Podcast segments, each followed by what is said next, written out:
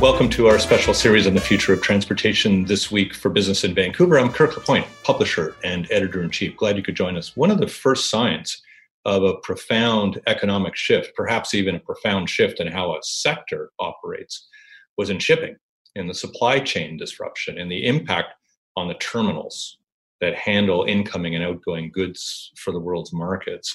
Vancouver based GCT terminals and operating facilities here and abroad has had a unique perch on these changes and on the way the business might adapt. So we wanted to talk about the future of this form of transportation, how important it is to our economy, and how it might adapt. Its CEO, Doron Grossman, joins me now. Good to have you with us. Kirk, wonderful to be with you. Thanks for including me. Appreciate it. Well, it, um, I want to get your own appreciation of, of the events that have uh, that had a, a big intersection with your company and with the sector, but but roll back the clock a little bit to where you were and what you began to apprehend uh, back in March. And and I would think even for you, this would be something that preceded that when you started to see the supply chain disrupt out of Asia, for instance. Yeah.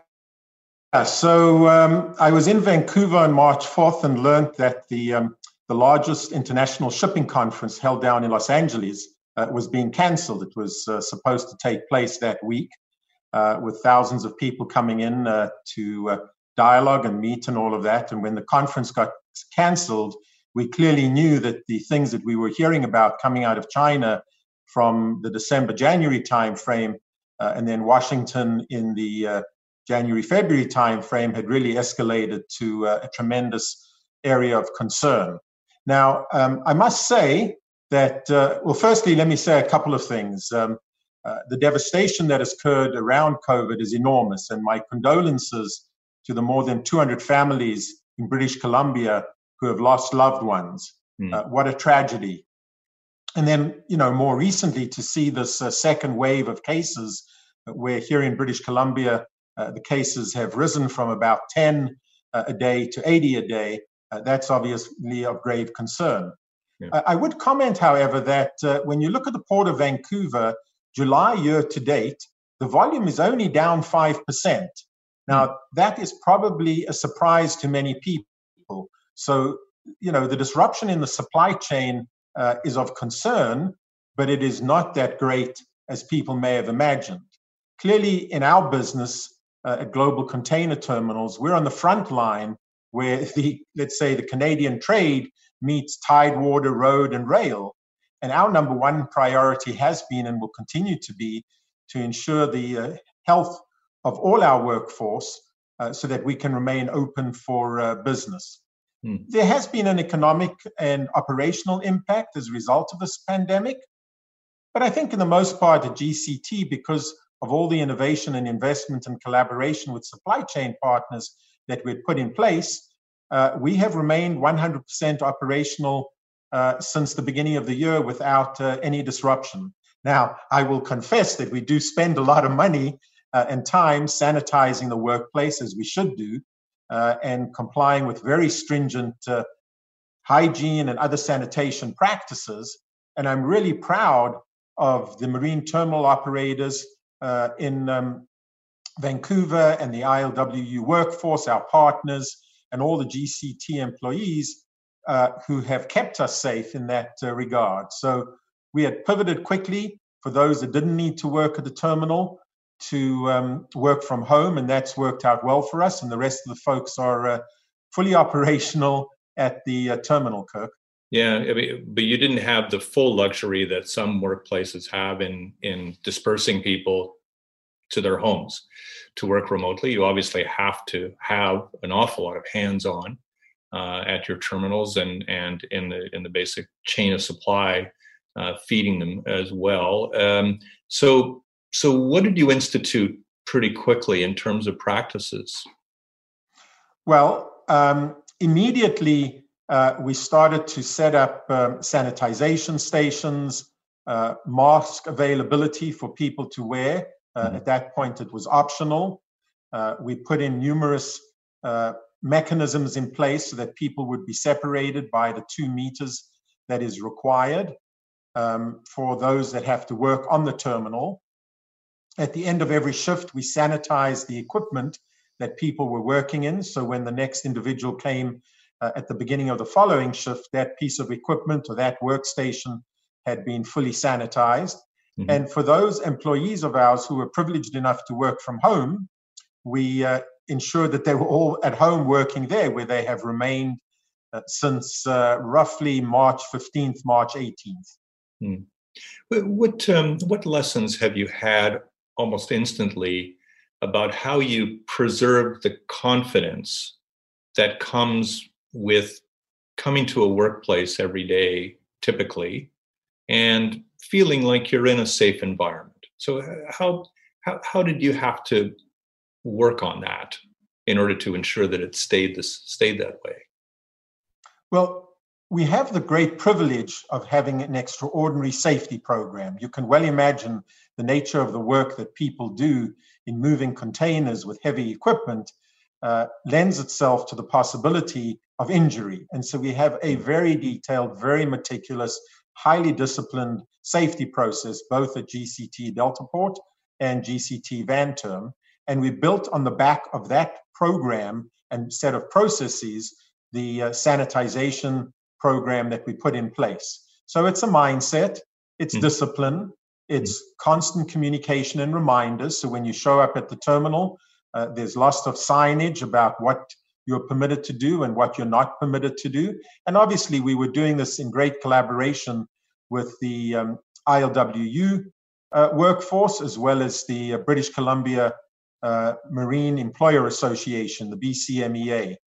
And lots of education, lots of communication, and then um, you know from time to time a, a little bit of a stern talk, uh, yeah. which is probably no different than um, would be required in any other environment. No, but I think what a, what a lot of business leaders have talked about uh, during the pandemic has also been the importance of enlisting those that are really at the front lines with whatever operations uh, exist in order to get first of all their insights their ideas in order to build your plan uh, in order to in order to make sure that there is this confidence in the in the place. So did it did it mean different lines of communication for you all of a sudden in some respects? Most certainly. Um, for every shift that commences at a terminal, there is a uh, we call it a lunchbox talk that takes place, and usually it focuses on safety.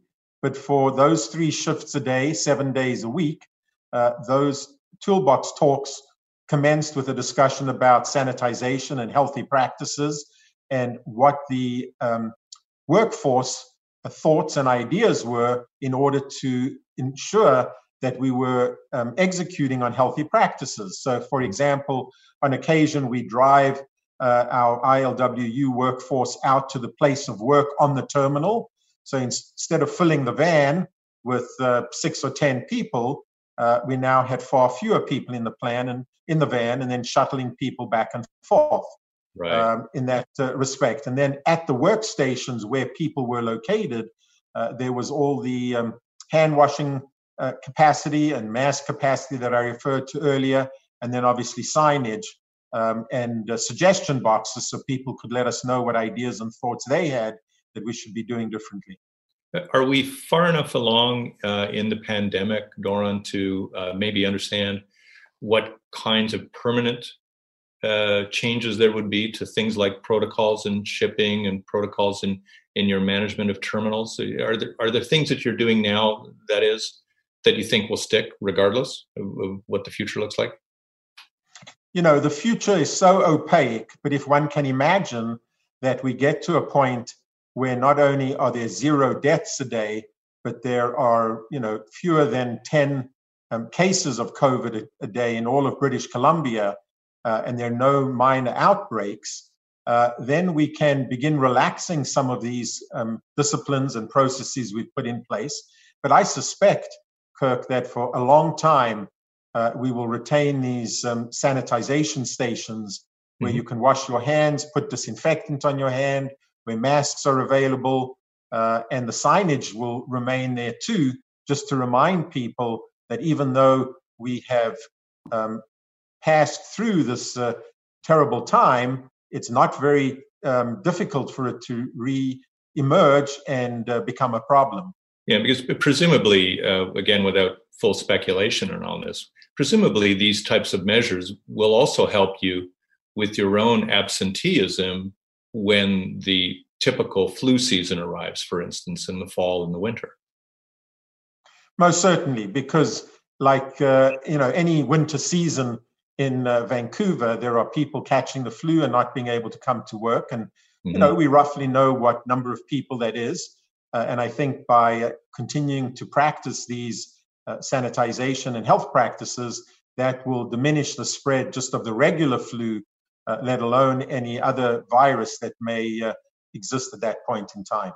So, so let's um, maybe move beyond uh, the personnel issues here and move into some of the technology. And I wonder whether your industry is beginning now to understand what forms of technology need to be accelerated in order to achieve you know the the maximum the optimum efficiencies in a in an era where we know that we're going to have other pandemics now yeah so one of the opportunities and privileges that we have is that we can look backwards and then look forwards so if you take uh, gct deltaport we invested $300 million in a semi-automated rail lo- rail car loading facility there that is now fully operational with seven tracks. Mm. That means that within that zone of uh, seven tracks for the full length of the track, there is virtually nobody inside the area. Uh, there are no people in the cranes. There are no trucks driving in there. Uh, just before the train pulls out or when it arrives, there are one or two people in there. So by fully electrifying, if you wish, uh, that uh, yard, and making it semi-automated, we've reduced the opportunity for people to come into contact with equipment and people to come into contact with one another um, and avoid the potential spreading of the uh, of the virus. Uh, an example looking backwards. Now, looking forwards, obviously, you know there are numerous examples I can uh, showcase where technology uh, is being deployed in safety, in sustainability, and uh, in uh, in just the general performance of our of our business. Some of those have a direct impact on reducing COVID, but not all of them necessarily do. Um, so I'll give you an example. Um, in um, Deltaport, we not only have we electrified a lot of the equipment, uh, and we've put in LED technology, we've put in um, automatic sensor lighting, uh, and those all remove the opportunity for dangerous human and machine interaction. So without the human machine interaction, you have a safety improvement, you have a healthcare improvement, uh, and you certainly get some additional uh, productivity. We've also used certain technology that allows us to deal with surge capacity. Uh, mm-hmm. so, for example, right now in August, our volume in August is higher this year than last year. That may come as a surprise to some of our listeners here, but that is true. And as a result of some of the technology that we've put in place, we're able to deal with that surge in a more smooth kind of, uh, of manner, if you, uh, if you wish. Then there are technologies that uh, don't really benefit us from a safety or health perspective. Uh, we joined last year an inter industry group that promotes the visibility through technology of global blockchain.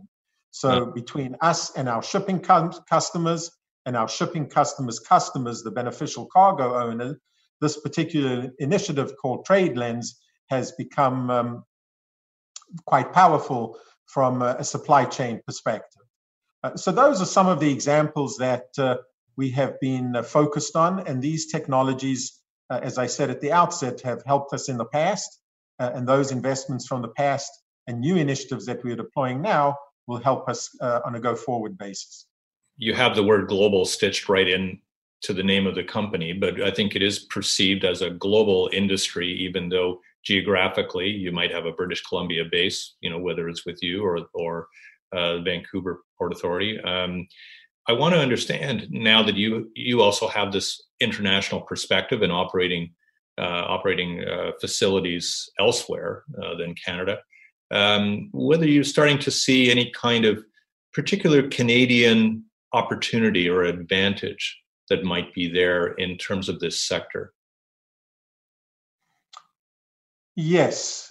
Um, I think that a very important thing in regard to this sector in Canada uh, that I would draw the attention to of the business community and British Columbians is the decision for the future to add future container capacity. So, what do I mean by that? Um, Global Container Terminal operates two terminals in Vancouver, in Deltaport and Vanterm, and our well respected but very tough competitor, uh, Dubai Ports World, operates three container terminals in British Columbia one up in Prince Rupert, one in the, uh, in the Burrard Inlet at Centerm, and then a smaller one at Fraser Surrey Docks. Now, in 10 years, there is going to be a need as container volume grows for additional capacity. And this opportunity is now playing out that Canadians and British Columbians and those in the lower mainland should be paying attention to. We have proposed a project that would come on stream incrementally, uh, roughly in 10 years' time when the demand existed for it, uh, that would expand GCT Delta Port with a fourth berth. Yes. And that berth will be built around our current terminal footprint. And it is our belief that this would be the best decision for the region, Lower Mainland, for British Columbia, and for Canada.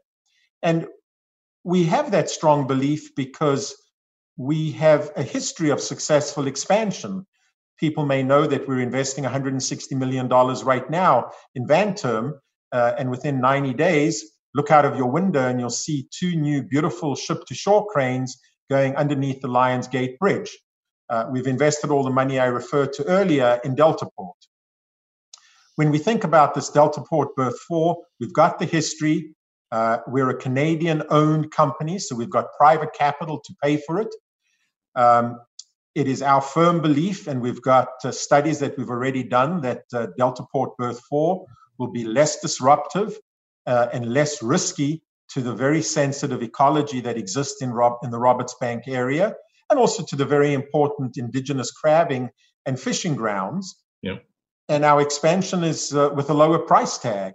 So within about 60 days, Kirk, we'll be submitting our official initial project description to the Impact Assessment Agency of Canada and the British Columbia Environmental Assessment Office in this regard.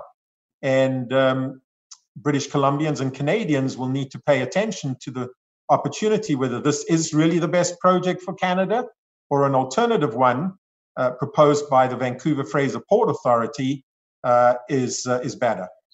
I know that we could get into the weeds about the the competing uh, bids and the competing uh, proposals, but I think maybe the the question that I'd like to get that's perhaps overarching uh, both of those is what you perceive now to be the political climate in both this country and in the province around uh, around expansion and around conditions that will help the industry, whoever the operators are, to optimize their operations. You know, I don't want to um, suggest that I'm an expert in the politics of uh, the federal government in Ottawa or the provincial government in uh, Victoria, but I will make a couple of observations. Um, firstly, the conversations that we have with Transport Canada, with the Minister of Environment, uh, with the, the, Department of Ocean and Fisheries, uh, both in Victoria and Ottawa, are expansive and deep and frequent. And I always find that the uh, ministers and their deputies and their policy makers take the time to listen to us and understand what our thoughts and ideas are.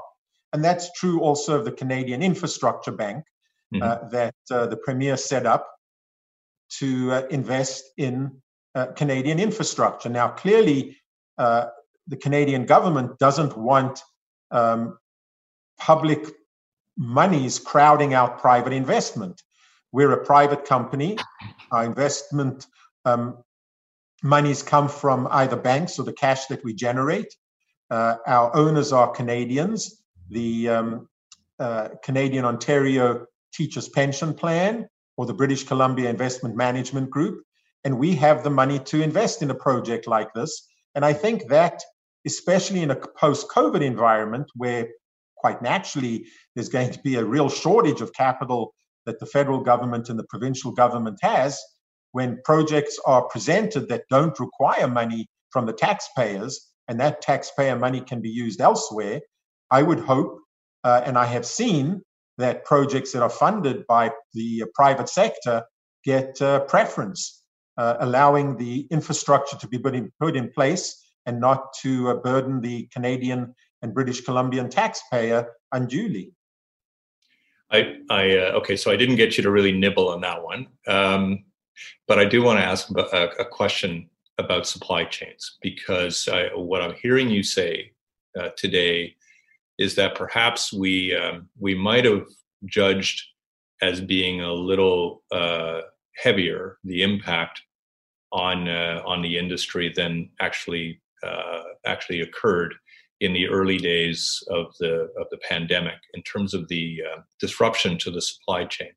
We were hearing, of course, back in December and January and February, you know, a lot of ships that weren't sailing from uh, from Asia because of this disrupted supply chain. And as you know, uh, it's often it's it's given rise to a lot of uh, protectionist rhetoric um, in North America around the necessity to you know have our have duplicate supply chains supply chains that are closer to home they're repatriated that sort of thing. Um, so so it's a long-winded way of asking you a question but you know uh, in a way uh, um, what what do you speculate will be our our trading pattern here in the next number of years? And, and will it change on the basis of what's happened in the last six months or so I don't think that our trading pattern in Canada is going to change dramatically. Uh, I think there may be certain kinds of products and medications and things like that that may be uh, repatriated for production back in North America and in Canada. So we're not necessarily dependent to the full extent that we have been on uh, foreign governments that are not necessarily as friendly to us as we would like them to be. And, and that may well include um, personal protection equipment uh, that is manufactured within Canada and the US for uh, local demand. Um, but I think Canada is a trading nation. It has always been a trading nation. Its, its proximity to Asia will never change, at least not in a couple of generations' time. Sure. And the opportunity to move uh, product uh, from be it China or Japan or Taiwan or North Korea uh, through the Pacific Ocean uh, across the shortest distance into Vancouver uh, in British Columbia is a you know is a fact, and I don't think that's going to change much. Um, we are going to be, remain dependent on those countries. Some of them a little more friendly towards us, some maybe a little less um, as time goes on. Um, you referenced earlier uh, that uh, we may have anticipated a higher disruption to the supply chain, and we did anticipate. It just never played through. Fewer mm. ships did come. That's factually correct, but those ships were more heavily loaded. Uh. And by virtue of fewer ships and more heavily loaded ships, the shipping companies have done quite well. But I will say that um, the ongoing trade tensions between uh, Canada and, and, the US, maybe more so the US and China, uh, need to get resolved. And a, a, big piece of the resolution of that uh, will hinge upon the political decision made here in the US in early November when mm-hmm. the election for the US president takes place and the Senate takes place. And to forecast what the outcome of that is going to be uh, is impossible at this point. But no. the, the, uncertainty certainly does remain, uh, and we need to remain nimble to deal with that uncertainty, Kirk. Yeah um, yeah, let's not uh, let's not just speculate on where the U.S. politics are going. But uh, one one last issue, and it's it's something that I, have taken time to ask a lot of the uh, chief executives uh, in, in in based in this province and elsewhere during this pandemic. Your your own management styles have had to probably adapt a bit, uh, but I also wonder how it is that you're personally taking care of yourselves in all of this to make sure that you um, that you're operating optimally as well in all of it. So you know, I, I see you at the home there, and uh, you know very clearly you're not not uh, ensconced in your office. Um, what are you doing for yourself? Well, thank you for asking that question. Uh, it is uh, at the top of uh, my wife's mind uh, very often. Um, I uh, work out both in the early morning uh, before seven and in the late afternoon before dinner. and I was not working out that much before. Um, I am a privileged guy in that I have space in my home uh, and a outdoor area. So I've been eating breakfast, lunch, and dinner uh, on the deck uh, and taking 15 minutes or 20 minutes just to uh, decompress, enjoy the beauty of the um, trees and the grass and the birds and the fresh air, which I would not been, have been able to do uh, if um, I was not ensconced in my home. I may have been sitting in a restaurant or grabbing some takeout uh, on um, Water Street or somewhere in the uh, uh, you know around the waterfront area in Vancouver. Uh, so those are important things to do. Um, I will confess that I took a week and went away with my wife, not as a vacation week, but a work week to a beautiful area in Massachusetts. And uh, uh, we hiked uh, and I worked, and we biked and I worked, and we ate and I worked and blended the two together. So it gave me some, uh, uh, let's say, emotional and mental opportunity to be in a different place and not working from the home office every day. and we're fortunate enough in that we're leaving this coming Friday for a beautiful spot in upstate New York to go on vacation without doing any work. Well, are these practices, do you think, going to stick with you? Um, we are not going to be permitted, I believe, to cross the Canadian border right. for quite some time.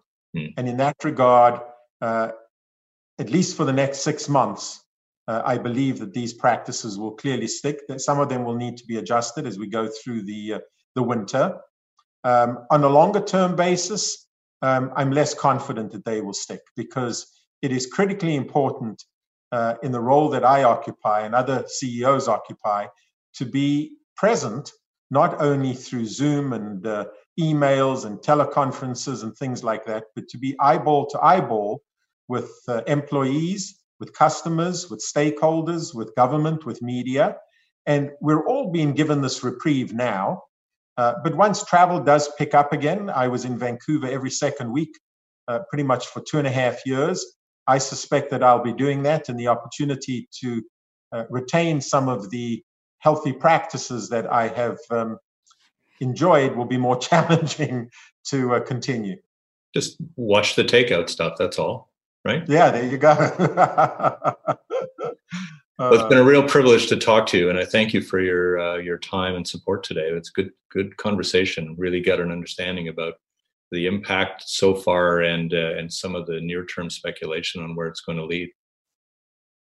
Good. Well, wonderful to be with you. Uh, stay healthy, both at home and in the community and in your business. And I look forward to being uh, eyeball to eyeball with you and enjoying a meal, uh, hopefully early next year, Kirk. Good. Doron Grossman is the CEO of GCT Terminals, and uh, you've been watching our special series this week on the future of transportation. I hope you'll listen to other uh, versions of this, uh, other editions of it. I'm Kirk LaPointe, publisher and editor in chief of Business in Vancouver. Thank you so much for your time.